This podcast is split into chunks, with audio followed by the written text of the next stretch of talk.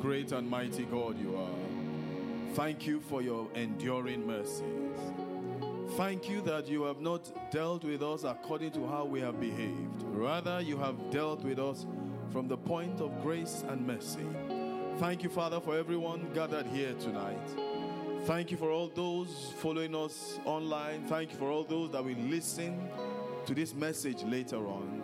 Thank you, O God, for your mercy upon our lives. Father, please accept our thanks in the name of Jesus.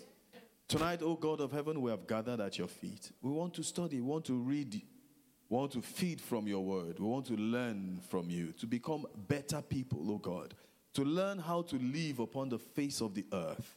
Holy Spirit, please teach us. Open our hearts, enlighten our understanding. Let this mystery be revealed. Let the power in your word take over. Spirit of the Most High, at this point, I hand this meeting over to you. I arrest every strange power, I render you powerless. Every negative force, you are bound. You are restricted and restrained in the name of Jesus. Lord, I ask that the precious blood at this time flow and sanctify and consecrate this meeting. In Jesus' mighty name we pray. Praise the name of the Lord. Praise the name of the Lord. God bless you. Let's be seated. I want to invite those who are sitting at that far corner. Can you please migrate? uh, Just migrate to this side. Migrate to this side. Anyone sitting behind that pillar there? Is anybody there? By the usher stand? Nobody. Okay. God bless you. Tonight, I want us to go into, I want us to study something that I, I believe is very, very important to every one of us. And um, I want us to try and look into what I would call the blueprint. One of the blueprints that our Lord Jesus Christ gave us to pattern how we will live with men. And now, before we go into today's study, I, maybe I need to get certain things straight. Is there any spirit here? Any spirit? Okay, you're all human beings. Are you sure? Eh? Okay, you are spirit beings. Yeah, I know. But I say real spirit, invisible spirit. Anybody here? Let's know now. Okay, you're all physical. You have spirits in you. Amen? Yeah, I, primarily man is a spirit being, right? Yeah, but a spirit being that lives where? In a body, right? Fantastic. Is anyone here that can pass through the wall? Anybody? Your anointing has not reached that level. Okay. Um, you know why I'm asking this seemingly silly question? Because I want us to all be on the same page and understand that even though we are spirit beings, even though we are spiritual, we are living in a physical world and we are living among physical people. And our Lord Jesus Christ has given us a blueprint. The scriptures are loaded with guidelines on how God expects us to live with people. And tonight we're just going to be looking at living in the kingdom of men. Living in the kingdom of men. And the first text I will take tonight is taken from the book of Matthew, chapter 10. We're all going to read it together. Matthew, chapter 10. I want us to please pay attention to today's service. Please pay attention. Because I believe the Lord will be speaking to at least one person here apart from me. And I would love us to go home with the message that God has for you. Matthew chapter 10, verse 16.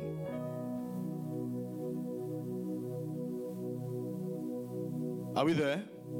Let's read together. One, two, go. Behold, I send you out as sheep in the midst of wolves. Therefore, be wise as what? Serpents and what? Harmless as doves.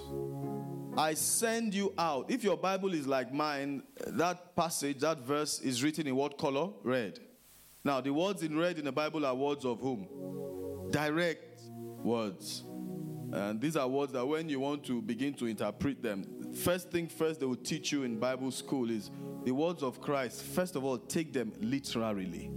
before you begin to do any exegesis on them. First, take them what? Literally. Then you begin to look at the underlying meaning. It says, Behold, I send you forth as sheep in the midst of wolves. Now, my question to everyone you know, today is Bible study. And so, Bible study is supposed to be interactive, right? So, first of all, before we go into our topic, I want us to understand this passage.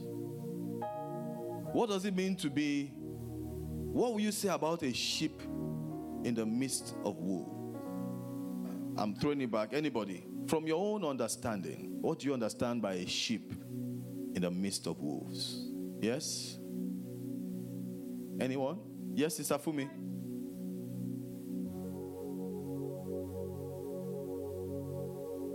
Okay. How about the wolves?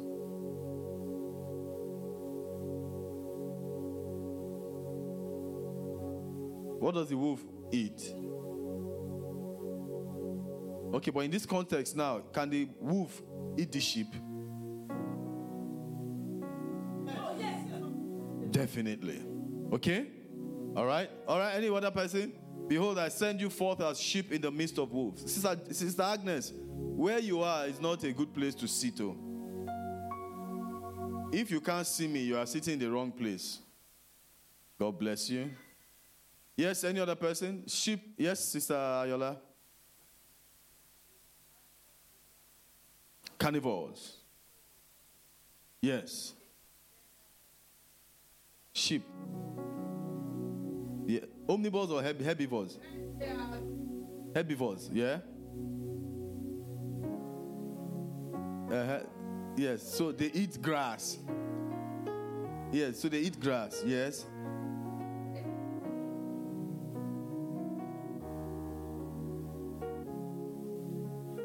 Meanwhile, this one can't eat the other one back.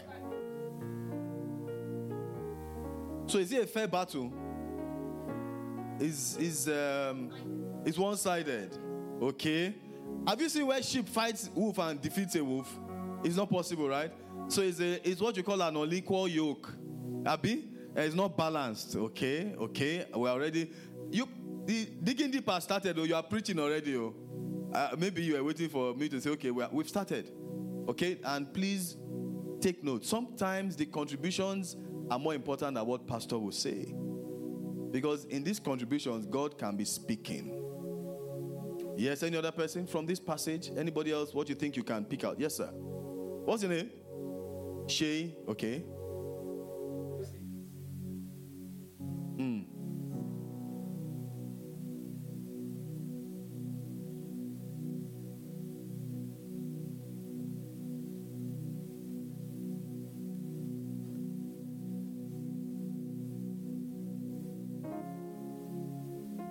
Okay. Okay.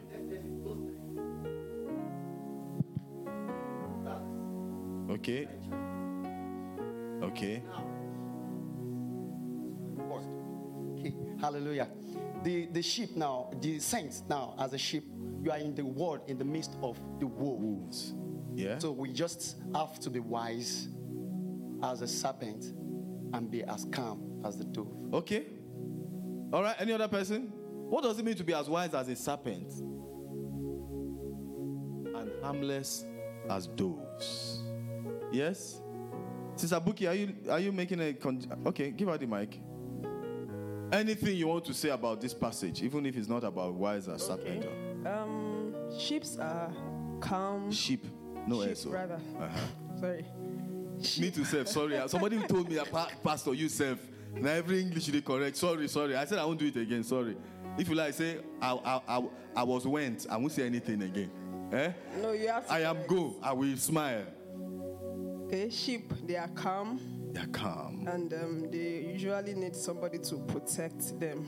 Okay. Yeah, they need a guide. Okay. But wolves are like destructive. They are like Hmm. most times they don't. They are not. Um, what do you call the animals that live at home? Wolves, Domesticated. They, they, they are not domesticated. They are. They are wild. They are wild. Wow, that's Yes, another perspective. That's another perspective. So you are living. You're talking about a creature that is by nature wild. Another one that is by nature timid or calm that needs protection. That's why you have a shepherd. Have you ever heard of someone who takes care of wolves, leading wolves to go and eat? No, no, no, no, no, no, no. No, they take care of themselves. Yeah? Okay? Yes, Va.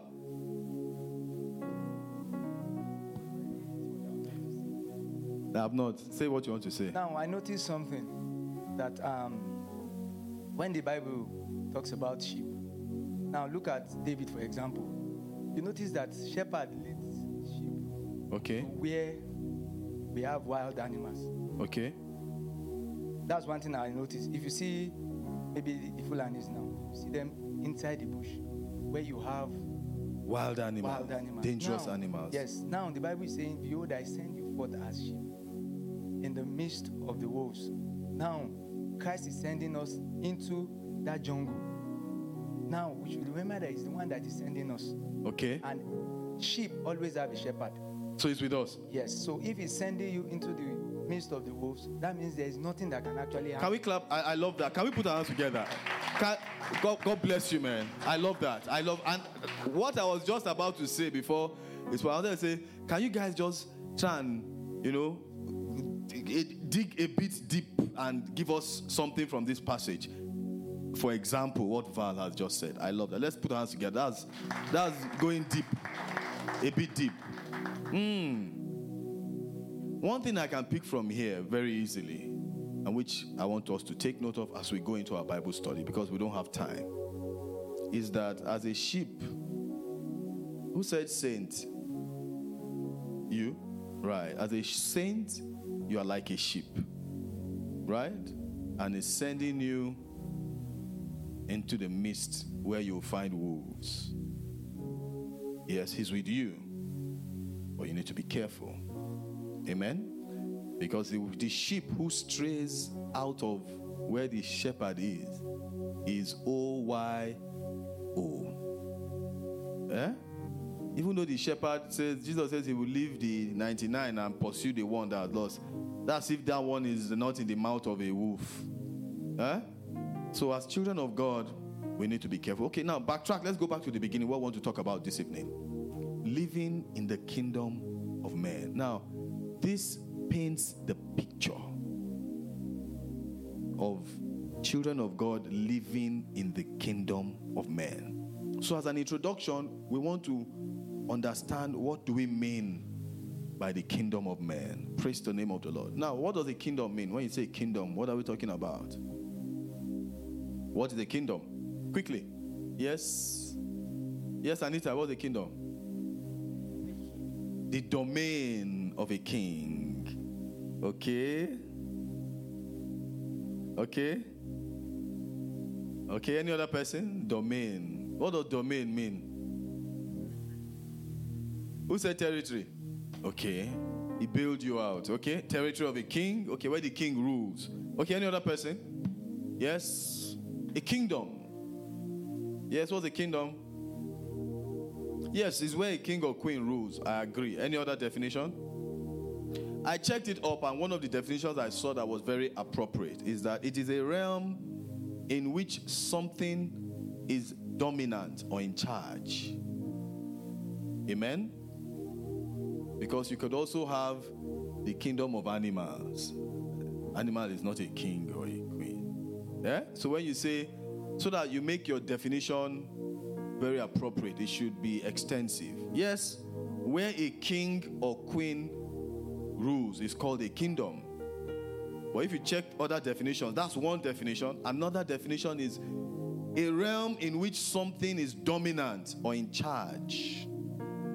Praise the name of the Lord. Now, that something can be a king, that something can be a queen, that something can be a spirit, that something can be the forces of darkness, that something can be God.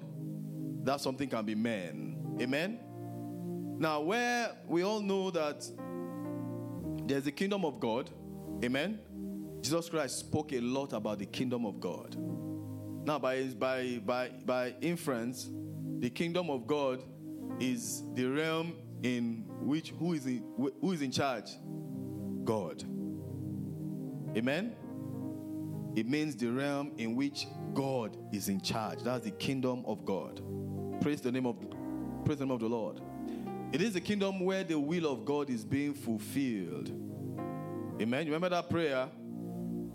As your will in heaven, so uh, let it be done here as it is in heaven. Praise the name of the Lord. So the kingdom of heaven speaks about the realm where God is in control. It speaks about the realm where the will of God is dominant. So that tells us that even on earth we can have the kingdom of heaven or the kingdom of God. Praise the name of the Lord. You can invite God into your you can you can allow the will when you allow the will of God to dominate your will, you'll find out that what you are doing by inference is that you are invoking the kingdom of God to reign in your life. And when you allow your will to be dominant, then you are in charge. Amen. So we have the kingdom of God and we also have the kingdom of Satan.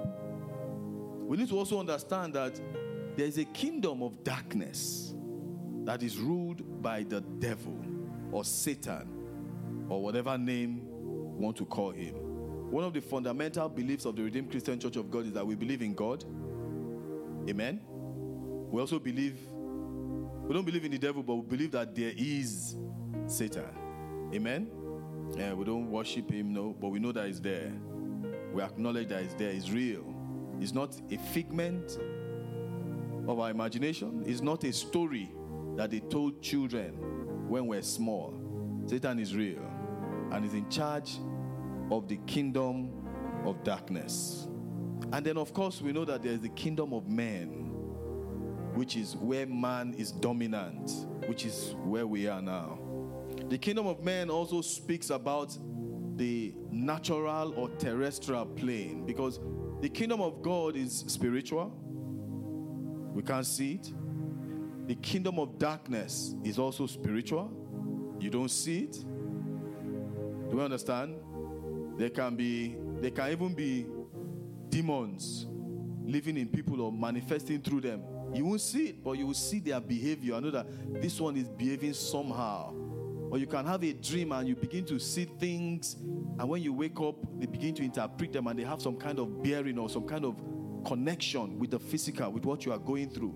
You have a dream. I remember many years ago, I was I was sleeping, and then someone fired me.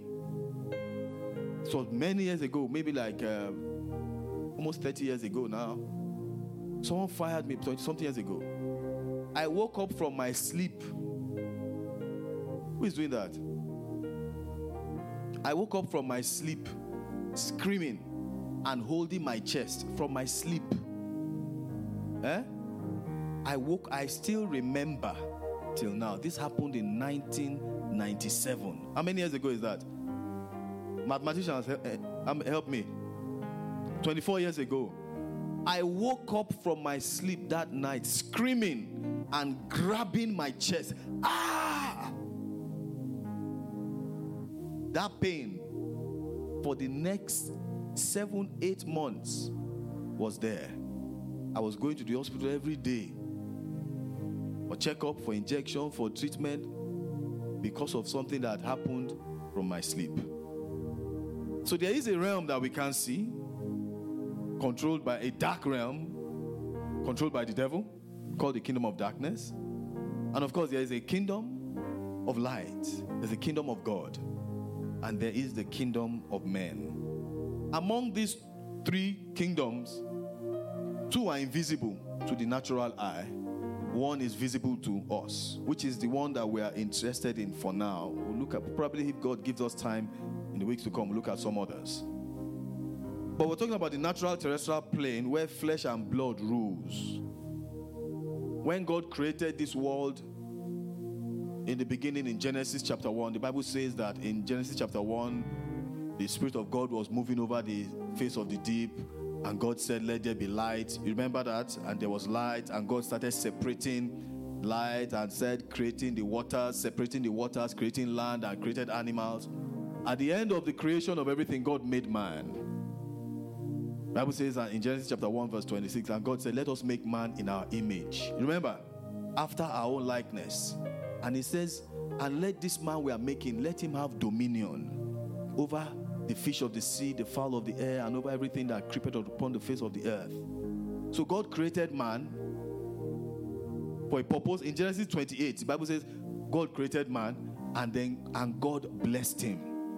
And God said certain things. He said, Be fruitful, multiply, replenish the earth, and have dominion. Now, you know what happened there? When God made this physical world, God now blessed man and gave him dominion and put him in charge. So that is why we call this the kingdom of men. Remember how we define kingdom? A place where someone is in charge or something is in charge, right? So that is why man is in charge of this earth by divine order. And that is why, whether the kingdom of darkness or the kingdom of light, any of them that wants to have anything to do with this realm, they must meet the king, the one in charge. And that is why when Satan wants to operate, he must look for a man. When God wants to operate, who will he look for? He will look for a man. He will look for an animal because the animal is subject to man. Of course, they can use animals, but when they are talking of authority, they look for man because man is where? In charge of this earth. Look at the person beside you. Just look at the person. Did you know you are in charge of this world? Stop looking at yourself small. You are a king. This earth is your kingdom. Shout hallelujah. hallelujah. So the truth is that this physical world we are living in was created by God, and God gave man this earth to rule over. Psalm 115, verse 16. Who is there? Psalm 115, verse 16. I'd like us to move a bit faster because we have quite a lot of ground to cover. Yes, Sam, are you there? Read, read now.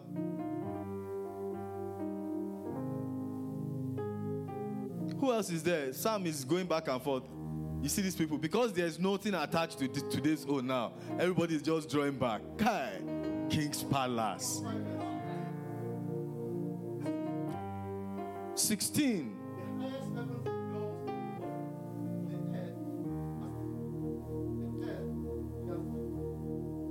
So, what did God do to the earth? He gave it to us. Please, it's important you understand this fundamental principle. Genesis chapter 1, verse 26. Who's reading that? 26 to 28. Very quickly. Please understand this. Take note of Psalm 115, verse 16. It says, The heavens are the Lord's, but the earth he has given to man. So this earth belongs to you. Yes, sir. Yes. Yes. Mm. Mm-hmm.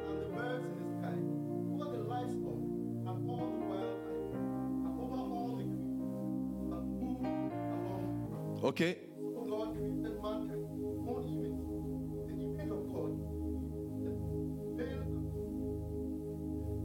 Yes, and verse 28. And God bless them. God bless them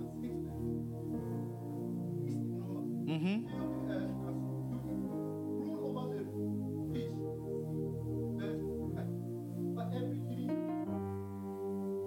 This tells you that eh, without any doubt, man is in charge of the earth. But you see, there's something I want us to also understand because I want to bring a correlation between two things the kingdom of the invisible kingdom. For now, we'll just group two of them the invisible kingdom and the visible kingdom. Which one is man in charge of? Let me see if we are following. Talk to me, church. The invisible kingdom. Are you sure? Fantastic. Because look at what it says. And over every living thing, you have power. Over every living thing. Now, there's something I want us to understand. The Bible makes us understand that this world we are in, this concrete pillar, you know, if you crush that thing now, it will take you, depends on the mixture. Some of them will take you like 25 Newton per millimeter square to crush. That's a lot of strength. Strong. Concrete is strong. It can break a man's skull. But the Bible tells us that all these things we see. Hebrews chapter 11, verse 3. Somebody should read it. Hebrews 11 3. Look at what the Bible tells us about this world we are seeing. Yes, sir. By faith, we understand at God's command. what is seen was not made out of what Mm-hmm. Okay. No, no, no. Verse 3. Can somebody read from which translation is that? That's NIV. King James. Okay. King James tells us that the world was framed by the word of God. Your own says what? By faith, we understand that the world was, the universe was what? At God's command. Okay. Then go on. You go on, sir.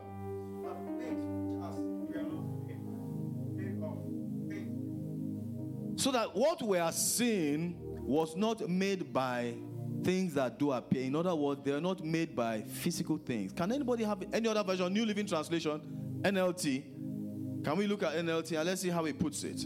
I'm going somewhere, please. Yes, sir.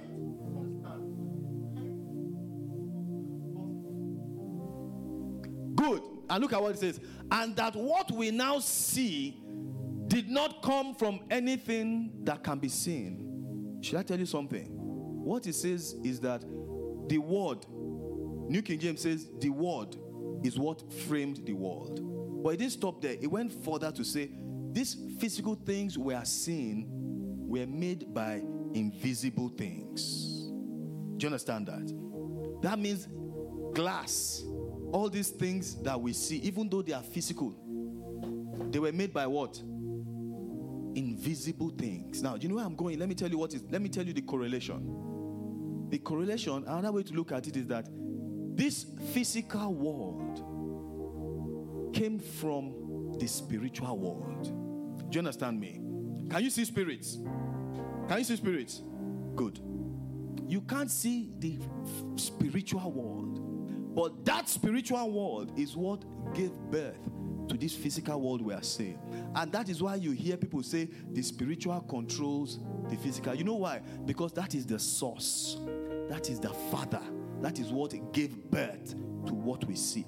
So everything we see today, every physical thing, answers to a spiritual master. Everything, everything we see here has a root in the realm of the spirit. And that's why those who practice magic and witchcraft can go somewhere in the realm of the spirit and begin to do things that do not appear, things that you can't see. They are doing things that are hidden, that are mysterious, mystical. But from there, they are controlling someone's destiny in the physical. Somebody will be driving and have accident, and then somebody will later confess that actually this is what we did, where things don't appear.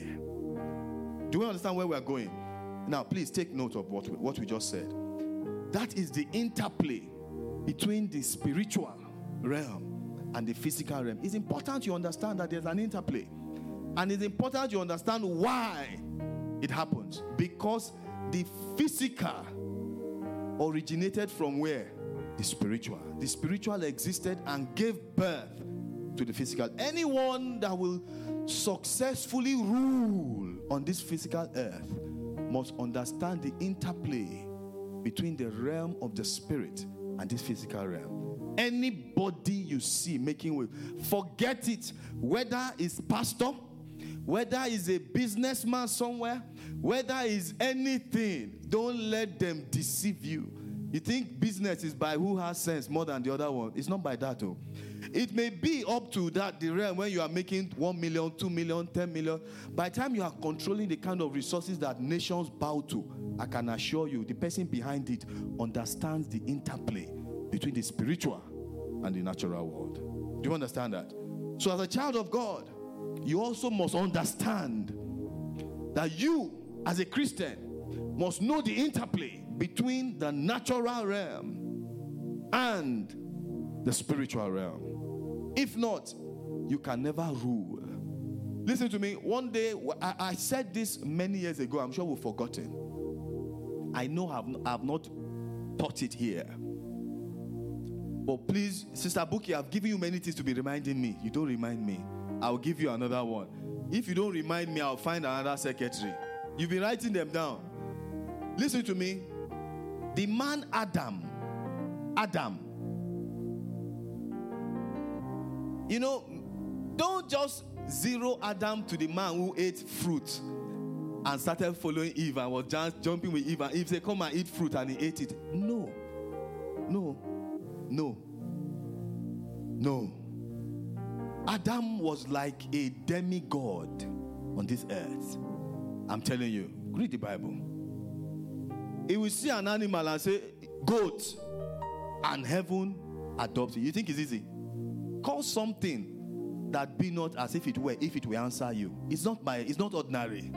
To call something and it answers, and heaven, it's not that it just happens like that. No. You must command a level of spiritual authority. Adam understood it. Why was it that Adam was not giving anything to eat? Did the serpent not see him? There was something in his eyes that man know that this man don't near this one. God will help us when we marry you. Uh, he couldn't try him until Eve entered.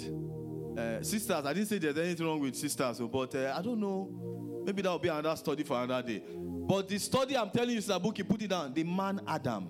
We must study him so that we can learn about him. Adam was a warrior. Adam was a demigod. He was not an ordinary guy. Believe me, he wasn't. He was someone who used to ask yourself. You know, there, there are some times that you, I don't know if it has happened to you, you are, you are in a, like, how many of us were in, in um, recharge hour on Saturday? Wow, God bless you. How many of us were in recharge hour on Saturday? Did you, did you, did you, did you feel something? Did you notice that something happened to you? Did you notice? I got home and I went to my prayer room and I was, I was trying to do some Bible study. I couldn't. I was just praying in tongues and I slept. I was going in and out of sleep. It was that meeting was not an ordinary one. Listen, I don't know if it has happened to you, you, you just have those kind of encounters and you feel different. Has it happened to you before? I just feel that something about you, you're just different. Or you have a dream, and in that dream, you just you see that the geo, or you just see something and something that this is a, a spiritual encounter. Or you go for a service and the atmosphere changes, maybe during prayer, and you just feel that something happens to you and you are feeling different. Has it happened to you before? Listen to me. And that difference that you feel, you know that for the next, after that time, for the next few days, you can't tolerate certain things. You won't be angry. You know, you just be a different person. Has it happened to anybody before? Listen, that was a regular thing Adam used to have with God. You think it's ordinary? That was the kind of relationship Adam was living every day. The Bible says that God used to come down to discuss with him. You think ordinarily the face of Moses that the Israelites saw, they, they ran. That was what Adam was seeing every day. Can you imagine the glow on his face? Can you imagine the anointing, the glory that Adam was carrying? Don't think he was an ordinary man. He wasn't. He wasn't. He wasn't. But see, that's not where we are going. That's not where we're going. Where we're going is that we need to understand the interplay between, between the spiritual realm and the physical. It is important. If you want to remember something tonight as a learning point, I must understand the interplay of the spiritual realm and this natural realm. Those who understand it, they go far. Those who don't understand it, they just they just float. But you see, that's not even where we are going. Remember what we are looking at the kingdom of men.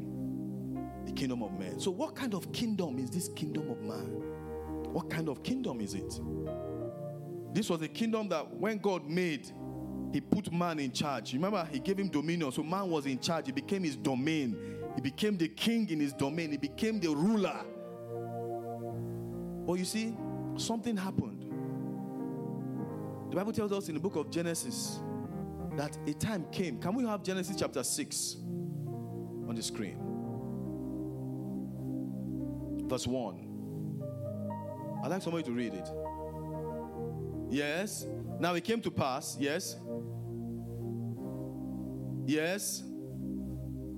Yes. Yes. Yes. And they took wives for themselves of all whom they chose. Yes. Next verse. Yes. Mm-hmm. Stop. Listen, before this time, man was living extensively. But God saw something. God saw that there was an interplay between, go back to verse 2.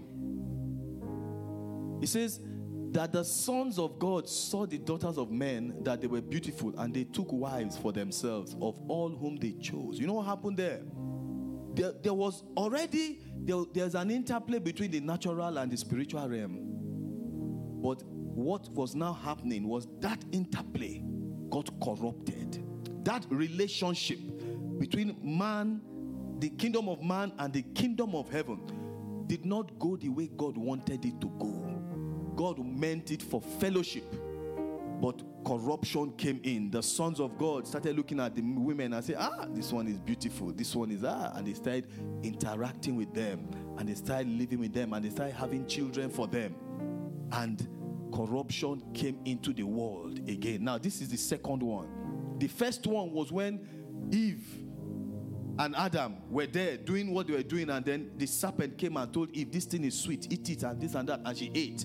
And Bible says, and her eyes were open. That is another unlawful interaction with the spiritual realm. That was how corruption came in. And then God came and said, Adam, where are you? Adam, where are you?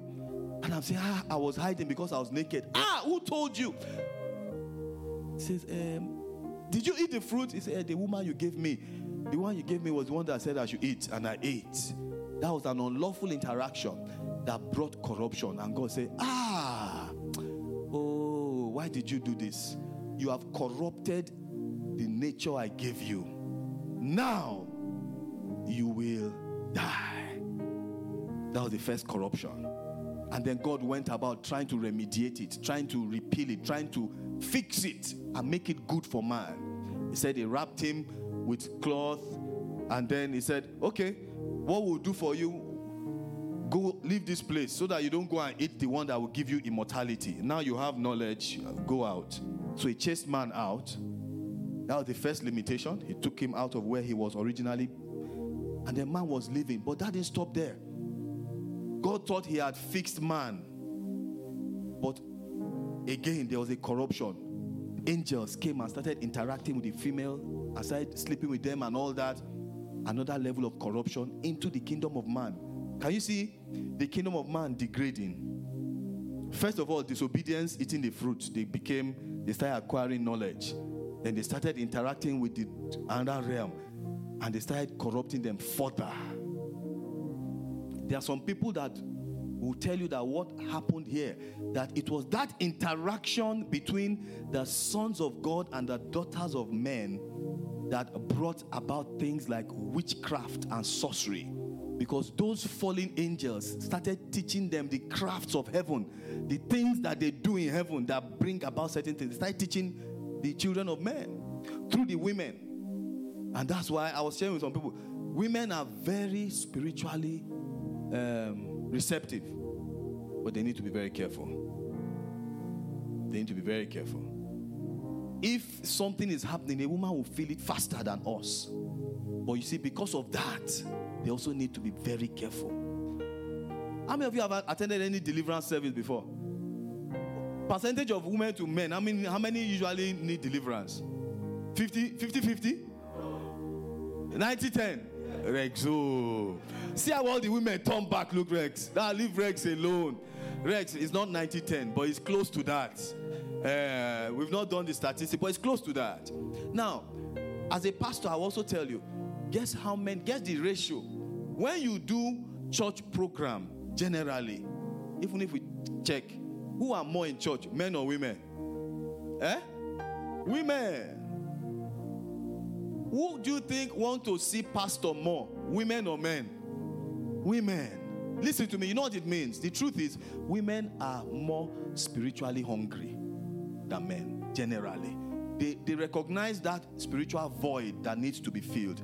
That's why they can go into witchcraft easily, marrying this thing easily, and then when they get born again, they can go into church things easily. When you see women operating in the anointing, dangerous. You know why? Because their spirit is naturally primed for things like that. But you see, where we are going is that man got corrupted. And then God said, Ah, my spirit will no longer strive with man. Man was originally, by divine design, man was not immortal, but man was originally designed to live for a long time. And then God said, No. With this one that you are doing, if I allow you live that age, this world will destroy. After a while, you have to come home. He said, 120 years is what I will give you. And that was part of the repercussion of the wickedness of man. But you see, didn't stop there. As we'll be looking at time is going, I'll, maybe we'll, by God's grace, we'll continue next week. But where I'm going is, God looked again and said, This world is so terrible. Can we keep going down? Go to verse 6 or so, or verse 5. Go to verse 5. Genesis chapter 6, verse 5. Look at what the Bible says. It says what? Then the Lord saw that what? And that what? Every intent of his thoughts was what? Of his heart was only only evil continually. God looked and said, "Ah, anything this man is thinking, wickedness, evil. Don't forget, oh, we are talking about the kingdom of whom? Men. The kingdom of men. Can you see how the kingdom of men started degenerating? To the point that they came to a point that God looked down and said, This heart, ah, what can I do? Of course, Bible now later says, go to verse 6 and you see something glorious happening. And the Lord was sorry. The Lord was sorry that he made man and he was grieved in his heart. Go on to the next verse. Then God said, What? I will destroy man. Let me let me restart this creation thing. Let, let's let's start afresh. You know when you are playing a game and the thing is not working, so yeah, yeah, you just scatter. I'm not doing it again. Let's start all over again. How many of you have done it before? You're playing Ludo or what or something, and they are winning you, and the thing is not working. Hey, just scatter it and say, let's start. That's what God wanted to do. Say, no, no, let me. I'll start all over again. This corruption is too much. He thought he had fixed it in the Garden of Eden, but by this time he said, no, I can't take it. But go to verse eight. He says, I'm sorry for making man. But look at what happened in verse 8. But Noah found grace in the eyes of the Lord. God wanted to destroy the world, but, but Bible says the eyes of the Lord they run to and fro. While running to and fro, he says he saw a man called Noah. I said, Ah, let me try again with this guy. And he spoke to him I want to destroy the world, build an ark, get people to get in, and this and that. I'm going to send water. Of course, he knew they wouldn't believe him. And they didn't believe him. And he gathered these people in, the ones he could. This one was not by choice now, it was by what? By force. Daddy, rain move. How can you say rain? My friend, walk inside there, enter there by fire, by. So they entered there. That's how they saved those ones. But you see, the irony of it was the same Noah who found grace after the whole thing finished and the thing landed and he was celebrating, was still the same Noah through whom corruption started again. You remember? And Noah went to go and booze. So those who say, eh, ah, Pastor, ah, I know some born again that still drink alcohol. You can you take it in moderation. Be deceiving yourself. But I know that King's Palace people don't take alcohol. I've never smelled alcohol on anybody. Who is clearing throat here again? Hey. Ah, ah. King's Palace. I love this church. and that, that laughter is a very suspicious laughter. If your face is strong, you are a suspect. Those who are struggling their face as if nothing is going on, I'm suspecting you. Steve, your face is too strong.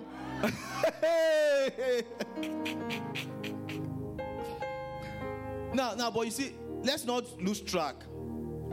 It looks like I'm telling a story, but I'm going somewhere. We'll wrap up because of time, but I want to land somewhere before we close. The same Noah that God wanted to use to fix everything, when he said, Ah, Noah found grace. If you read further down, this same Noah became the source of corruption again. And then God said, You know what? Let me allow them enjoy this corruption. Later on, I will send Jesus Christ to fix this thing. But you know what? By Jeremiah chapter 17, verse 9. Go there. Jeremiah 17, verse 9. Can we have it on the screen? You see what when God was speaking. Look at what 17, verse 9. look at what had become of the heart of man. Can we read it together? One, two, go. The heart is deceitful above. Say it again. Deceitful what? And who can know it? Go to verse 10.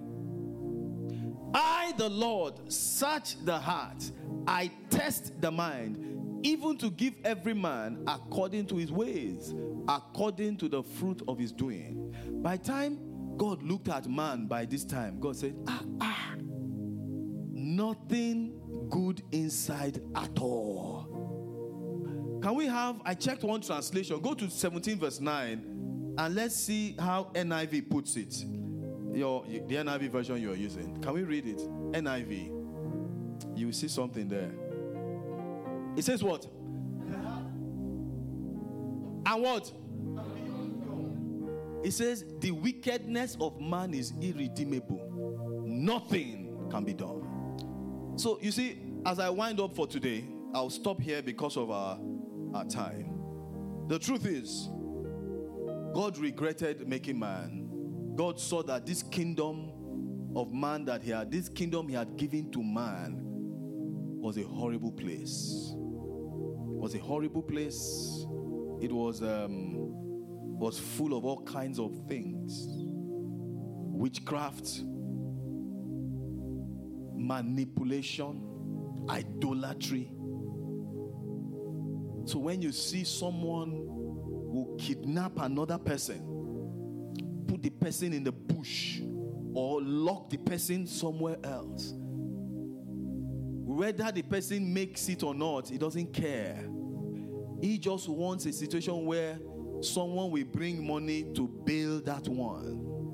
You know what's going on? It's because the heart is wicked. He doesn't care what that other person is going through. All he wants is for him to have money to burn, to blow, to, buy nice clothes, to put a perfume, to be able to eat good food. You don't care what's going on. It says the heart is deceitful above all things and beyond cure. It didn't stop there. It says, Who can understand it? You begin to, when you see some things that people do, you ask, you, you wonder. You wonder. My colleague was telling me when he was kidnapped, some about two years ago, down that um, axis, that Kogi axis, when they blocked them and they were, they, he said they trekked for close to 10 hours just walking and walking, and his brother was diabetic. The person he was with was diabetic and hypertensive. And they were that one and fat guy. He's a trim guy, does exercise, but that one is fat. So after a while, the guy will be falling down. And he'll have to wait for him. They'll pack, pick him up. Those guys will use cutlass, hit him, bah! Get up and move, and cuts on his body. He was even saying, This guy that is diabetic, how will these things heal? Eventually, when they sat down, they started making calls oh, where bring money. They said they are looking for money. They said, Come, if you don't bring money, we'll cut you. There are people that want to buy this your body parts. So whether you bring money or we cut you and sell you. Oh, you see, you know what's going on? Wickedness. That is what has happened to the kingdom of men this kingdom that God made in the beginning and put man in charge and said, A man, and you shall have dominion over the fish of the sea, over the fowl of the air, and over the every living thing that creepeth upon the face of the earth. Put man in charge, make gave him dominion. But something happened to the heart of man, degenerated to the point that this kingdom of men became a kingdom of wickedness. Wickedness. That somebody will write a letter to someone and say, eh, I, I, want to transfer 20 million dollars, but I need your account. Lie. Shishi, he doesn't have. Uh, please, I want you to just send me like uh, um, $1,000 so that I will process it. He will post it abroad. And there's some people there, Oibo people, that's why they call them Mugu. They will collect it and believe and begin to tra- interact and be transferring money up and down, lying lying and defrauding you you have nothing. You carry somebody and say this house is this house is my house. I want to sell this house. I want to sell it for 20 million. The house is worth 20 million but i will sell it to you for 5 million because i need to travel abroad. It's not your house. You forge the paper. The person will go to bank and borrow money and come and give you. And you take the money and and go and buy car and be playing music. Wickedness wickedness. wickedness. They say some, some agencies abroad, they will send mail to people we are looking for employment. Oh, or you come, they will give you money, process your visa. You go there only to harvest the parts, body parts, the kidney and the heart of the people. Wickedness. He says the heart is deceitful above all things and beyond cure. Who can understand it? The characteristics of this kingdom of men is number one is a wicked kingdom. Wicked kingdom. But what we'll be looking at next week by the special grace of God is yes, it's a wicked kingdom. We're going to look at some of the characteristics of this kingdom. What are the things that that that this kingdom of men what are the things that disp- that they display? The, what are they characterized by? What are they known by? So that you begin to identify them and know them. So that when someone does certain things to you, you won't kill yourself. You know that mm, this one is just a citizen of this kingdom of men. Let me no need no need to kill myself. People wonder. Listen, people take me for a ride. People take me for a fool. A lot of things I know, I do as if I don't know. And they also that pastor is a fool. No problem. You know what?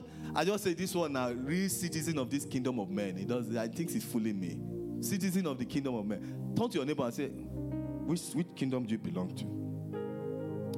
Are you a citizen of the kingdom of men? Look well. Oh, is the person looking? Is he a suspect? Praise the Lord. No, that's the truth. A lot of people look at me and think they are fooling me. They don't know I'm looking at them and say, ah, this one, this one, a number one citizen of the kingdom of men. That's why he's behaving like this. You ask for money and you won't bring it. You do that. Just say this one, kingdom of men. So we need to understand. Look at the characteristics. Some people are they are of this kingdom. They are pretending to be in our kingdom. You know, we belong to another kingdom that Jesus Christ brought. Eh? Eh, we belong to another kingdom. There are people who are in that kingdom that are pretending to be part of our kingdom. We need to see the characteristics so that we identify them. They are there, we know them, but sometimes it's good to go through them again and remind ourselves. It will help you not to be offended and it will help you to be wise. Jesus Christ said, Be wise as what? A serpent and gentle as a dove. Why? Because I've sent you in the midst of wolves. You are in a kingdom of men, a wicked kingdom. We'll look at the characteristics and then we'll also, if time permits, or we'll take it the other week, we'll look at how do we live in this kingdom, bearing in mind that He has given us dominion. So we also need to, because I have a problem with Christians who also lock up themselves and say, I don't want to have anything to do with these wicked people. And every time you see they are praying in tongues, malabrata zatatata, oh deka bababa, brande zozekata, tayatata, brataze. They sit down, they read their Bible, which is good. Read their Bible, they go and pray, and then, and they, and that's all. That's all. So far we kill that person. No. You know why? Because if you finish praying in tongues, the money will not come from heaven. Sometimes the money you need is in the hand of a citizen of that wicked kingdom. So you must know how to relate with them. And not only relate with them, you must know how to be in charge of them. So that when they see you, they succumb to you. Amen. They bow to you. They, they submit to you. You are in charge. You are in, you have dominion over them. How to live in the kingdom of men. Praise the name of the Lord.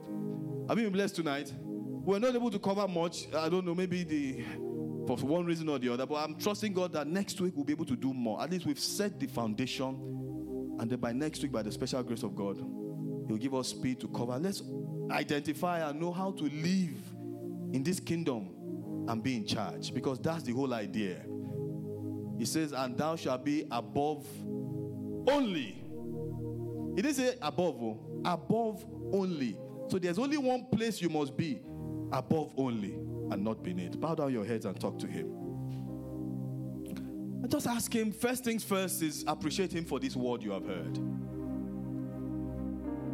Because I believe that every time God wants to cause about a change in anyone, the first thing the Lord will do is He will send a word. He will always send His word.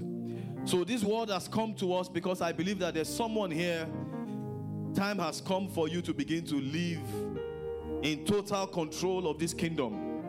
Yes, it's a kingdom of wicked people, but it's a kingdom that you have what it takes to be in charge over them. They are not supposed to be holding your resources. They are not supposed to be holding your entitlement. Whether they be spiritual, whether they be emotional or material, you are supposed to be in charge. So go ahead and thank Him because I believe that by revelation, the Lord is going to be handing over to us the power that we need to reign and to rule. Go ahead and appreciate Him. Thank Him for this word, living in the kingdom of men. Thank Him. Just say thank you for reminding me that I'm living among wicked people and reminding me that what they are doing to me, they are doing to others. So it's not a big deal. I won't take offense.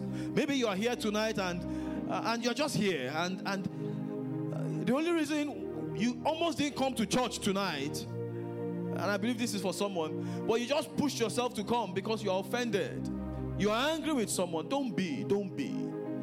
The person has just demonstrated that he's a citizen of the kingdom of men. Don't be angry you you must live with them because you are not a spirit you are still physical here even though you are a spirit living in a body so just go ahead and appreciate him thank him and then pray pray pray pray pray for yourself tonight i say father every way i've exhibited the qualities of the kingdom of these wicked men please forgive me every way i've been part and parcel of this wicked kingdom lord whether deliberately whether out of emotions, for, for whatever reason and in any way, my Father, my God, have mercy on me. Go ahead and talk to Him. Have mercy on me.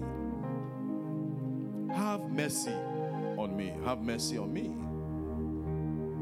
Have mercy on me. Have mercy on me. Have mercy upon me. Have mercy upon me. Have mercy. Maybe you are here, you are carrying an offense in your heart a bitterness in your heart, I beg you in the name of God, be careful. Be careful that you don't be consumed. Be careful that you don't be destroyed. Be careful that you don't get weighed down. Be careful that the kingdom of this world, this kingdom of men, does not overwhelm you. Listen to me. It has a way of capturing a soul and keeping you perpetually in that kingdom. It's a wicked kingdom, it's a kingdom of bondage. Pray, Lord, every way that I've submitted myself to the rules of this kingdom of men and I've become a victim, forgive me. Deliver me today. Deliver me, Lord, from every form of craftiness, wickedness in this kingdom of men. Deliver me. And Lord, is there any part of this wicked kingdom that is in my heart? In the book of Ezekiel, chapter 36, it says, I will give you a new heart. Tell him that, Lord, sprinkle my heart with pure water tonight. Every wickedness entrenched or embedded in my heart, let your word and your water and your blood wash away tonight. Wash me clean, oh God, from every filthiness of the flesh and of the spirit. Second Corinthians chapter 7, verse 1 tells us, having therefore these promises, let us cleanse ourselves from every filthiness of the flesh and of the spirit, perfecting holiness in the fear of the Lord. Just go ahead and talk to him. Lord, cleanse me with your precious blood. Wash me clean. Wash me clean. Wash me clean. Wash me clean. Sprinkle me with pure water. Give me a new heart. Give me a new heart, Lord. A new heart. A new heart, oh God. A new heart. Give me a new heart. Purge my heart. Just purge my heart. Just purge my heart. And put a new spirit inside of me. Thank you, Heavenly Father. And finally, I want you to pray Father, restore to me my dominion as a child of God, as a kid, citizen of the kingdom of heaven. Lord, I'm only here temporarily as your ambassador. Give me every right and privilege that Jesus had when he walked upon this earth. Release them, let them begin to manifest in me. Even though I have them as a child, Lord, let them begin to manifest. As I relinquish and let go of everything that connects me with the kingdom of men, let the power in the kingdom of heaven, the kingdom of God, let it begin to work in me. The power to live a holy life, the power to live a prosperous life. It says, He says, Beloved, I wish above all things that thou mayest prosper and be in health, even as your soul prospereth. The power to be prosperous, enough of poverty, enough of lack, enough of sick, sickness, enough of sin. Oh God, release to me the power of the kingdom of heaven. Thank you, Heavenly Father. Blessed be your holy name. In Jesus' mighty name, we pray. Our Father in heaven, we thank you. What a mighty God you are. Thank you for your presence that is already so awesome in this place. I pray for every one of your children gathered here tonight that Spirit of the Most High release grace upon every one of us. Anything in the kingdom of men that is still active in our lives, please, as we have given you permission, uproot them in the name of Jesus. Replace them, oh God, with the blessings from the kingdom of God. Thank you, Heavenly Father. Glory be to your holy name. In Jesus' mighty name, we pray. In Jesus' mighty name, we pray. Let your amen believe what you have prayed about now. Praise the name of the Lord. All right, let's put our offering together while we do that. Any comment or any questions while we're at it? Just one. We'll take them, we'll take others next week. Any questions or comments before we?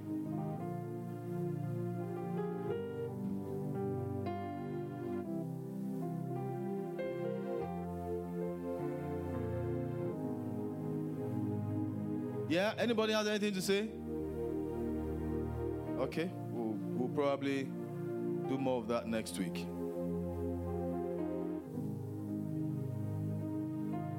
Yes, sir.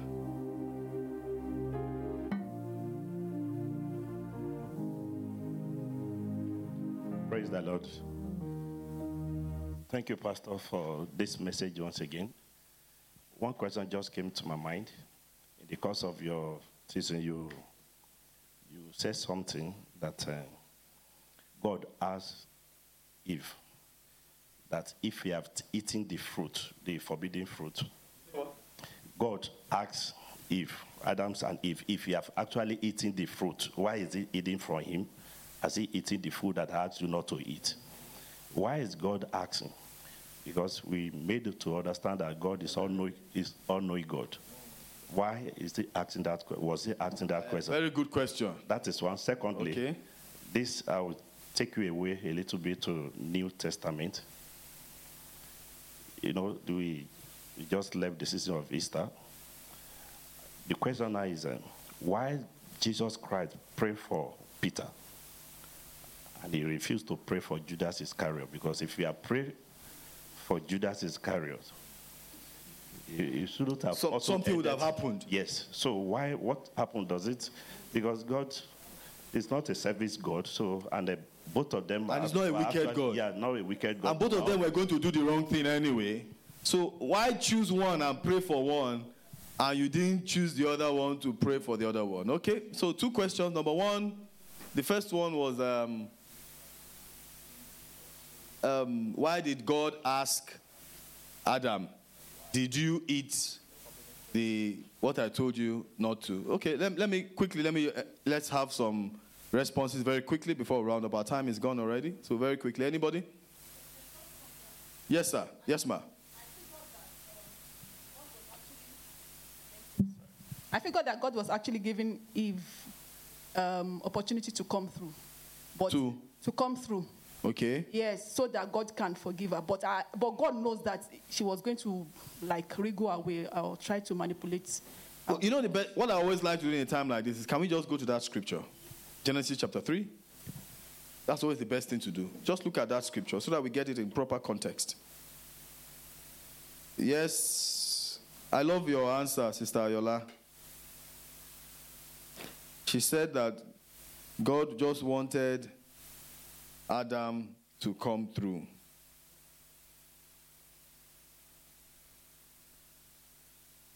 Genesis chapter 3, verse 11, and he said, Who told you that you were naked? Have you eaten from the tree of which I commanded you that you should not eat? Then what did man say?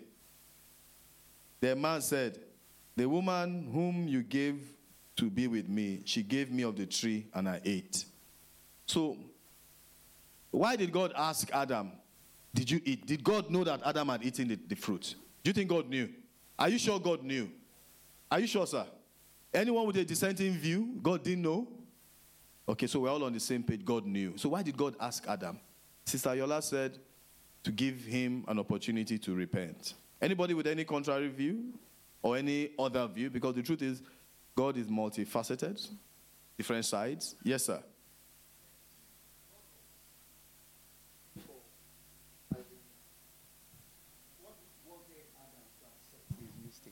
God wanted Adam to accept his mistake, okay? But he did, he did not accept his mistake. Okay, He now shifted it to, He shifted blame. yes. Okay? Any other person? I like that perspective. Is linked to what Sister Yola said. Any other perspective? Or we're all on the same page with that. You see, what happened there, unfortunately, happens to a lot of us. And anybody who knows me, one thing I hate, and I try my very possible best not to do it, is to shift blame or shift responsibility. It is the mark of someone who is about to fail. Is that clear? A lot of people don't want to accept responsibility. They're always giving excuses. When I hear it, it grinds my ear. I'm talking to you and you are shifting the blame and saying, Is this person? And it's that's what Adam did. So no matter how spiritual you put yourself to be, and I'm talking to you and you, and you are shifting ground, I'll just say this one doesn't like to take responsibility. It's a sign of someone who is about to fail. Be careful. Don't, don't. Take responsibility for what you do. God knew. God just wanted him to say, Ah, I'm sorry. Fast forward, David and Nathan.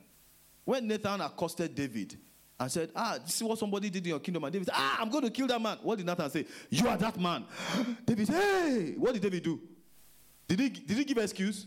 Say, Ah, I'm sorry. Reverse to Saul. When Samuel accosted Saul, why did you do this? What did Saul say? Ah, you are supposed to kill the Amalekites. Why you? What, I what am I hearing? They are sheep. What, what did he say? He gave excuses. What happened to him? He lost the kingdom. Listen to me. What happened to Adam after? Did he not lose the kingdom? Listen to me. People who give excuse, they lose. Stop it. There are some of you I've had interactions with you and I've challenged you on that. It is a sign of a loser when you can't take responsibility. Take responsibility. Own up. Take responsibility. The worst that happens is that you'll be scolded. That's all. And then you stand up and then you know your error, what you've done wrong, and make amends. How not to do it again. That's just it. Thank you, sir. What you have done with this question has gone deeper than the whole 30 minutes or one hour we've been talking. Believe me. Next question was uh, New Testament. Who? Why did go, Why did uh, Jesus pray for Peter and not anybody? Quickly, let's. Um, I hope you are bringing out your offering while we are at this because we're just going to lift up the offering and pray once. Anybody? Anybody bold enough? Yes, sir. Hmm. Apostle Chooks. Yeah, predestined. This is a this is A destiny thing. know, you know there are certain things. I've heard uh, Bishop uh, Dawosa prayed for someone. I wanted to pray for the next person. Say no, you you will die. I read it. Say you. I ca- even if I pray, you are dying. So no need. There was no need. His case was Sealed. sealed. So some people, their cases are sealed. But should I tell you the irony of it? Let me tell you the irony. Because if you read, because you see one thing about me, eh, what Chuk said is right, 100%. If you read Romans chapter 9, verse 16, reading it down, talks about, beginning from 15, Seth, you see that there's, it looks as if it wants to make God look unfair, as Chooks has just given the truth. But if you check it very well, one of the things you must understand about God is that God is not partial. The Bible says there's no partiality with God. Take note of that. So God will not make one person to, I will pray for you and I'll pray for you. Should I tell you something?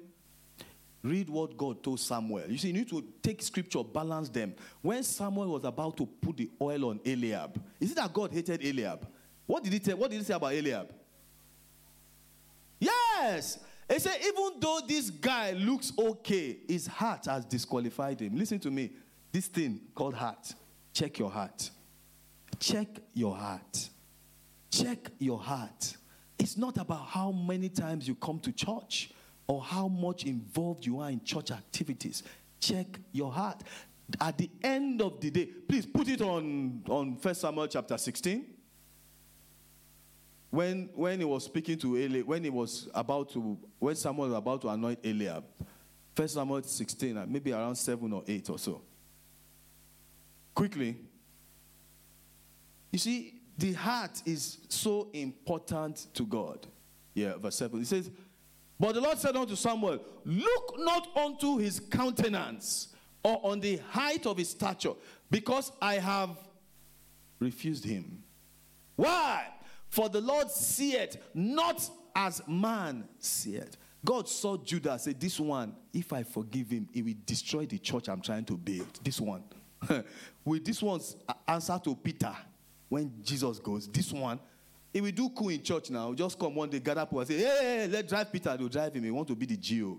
He has seen it that if I leave him, he will do another one and it be worse. Let him just carry his wala and, and go.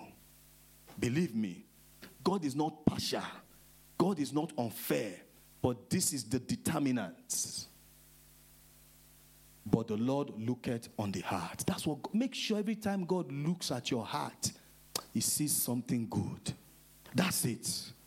Make sure whatever, anytime he looks at your heart, say, ah, he looked at David upon the look, he said, David, you have shed too much blood. Have you read it? You can't build my temple because of the wars, the killing.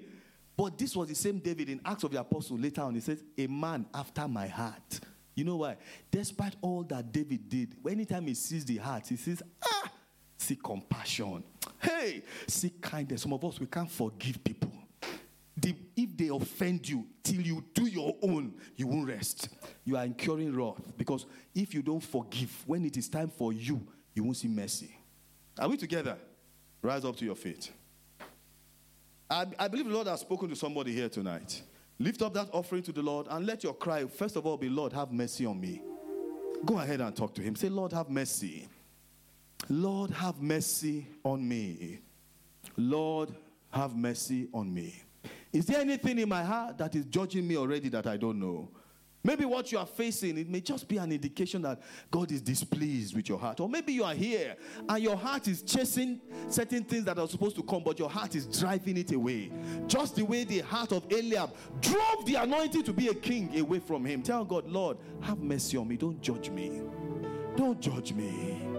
I may be imperfect, I may have done anything wrong, but please, Father, show me mercy. As I lift up this offering to you, let your mercy speak over my life. Thank you, Heavenly Father. Father, behold the offerings of your children. Receive these offerings, O God. Use these offerings to advance your kingdom. Bless everyone that is present here tonight, O God. Let every offering speak before you, in the presence, before you, over these your children.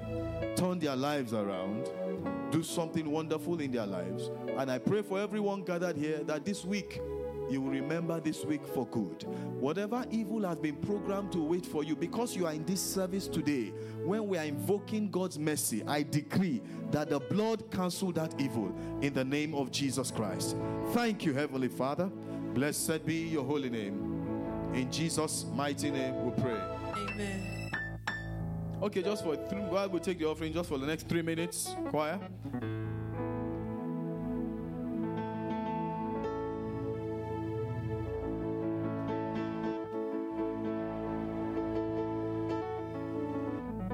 Three minutes is counting already.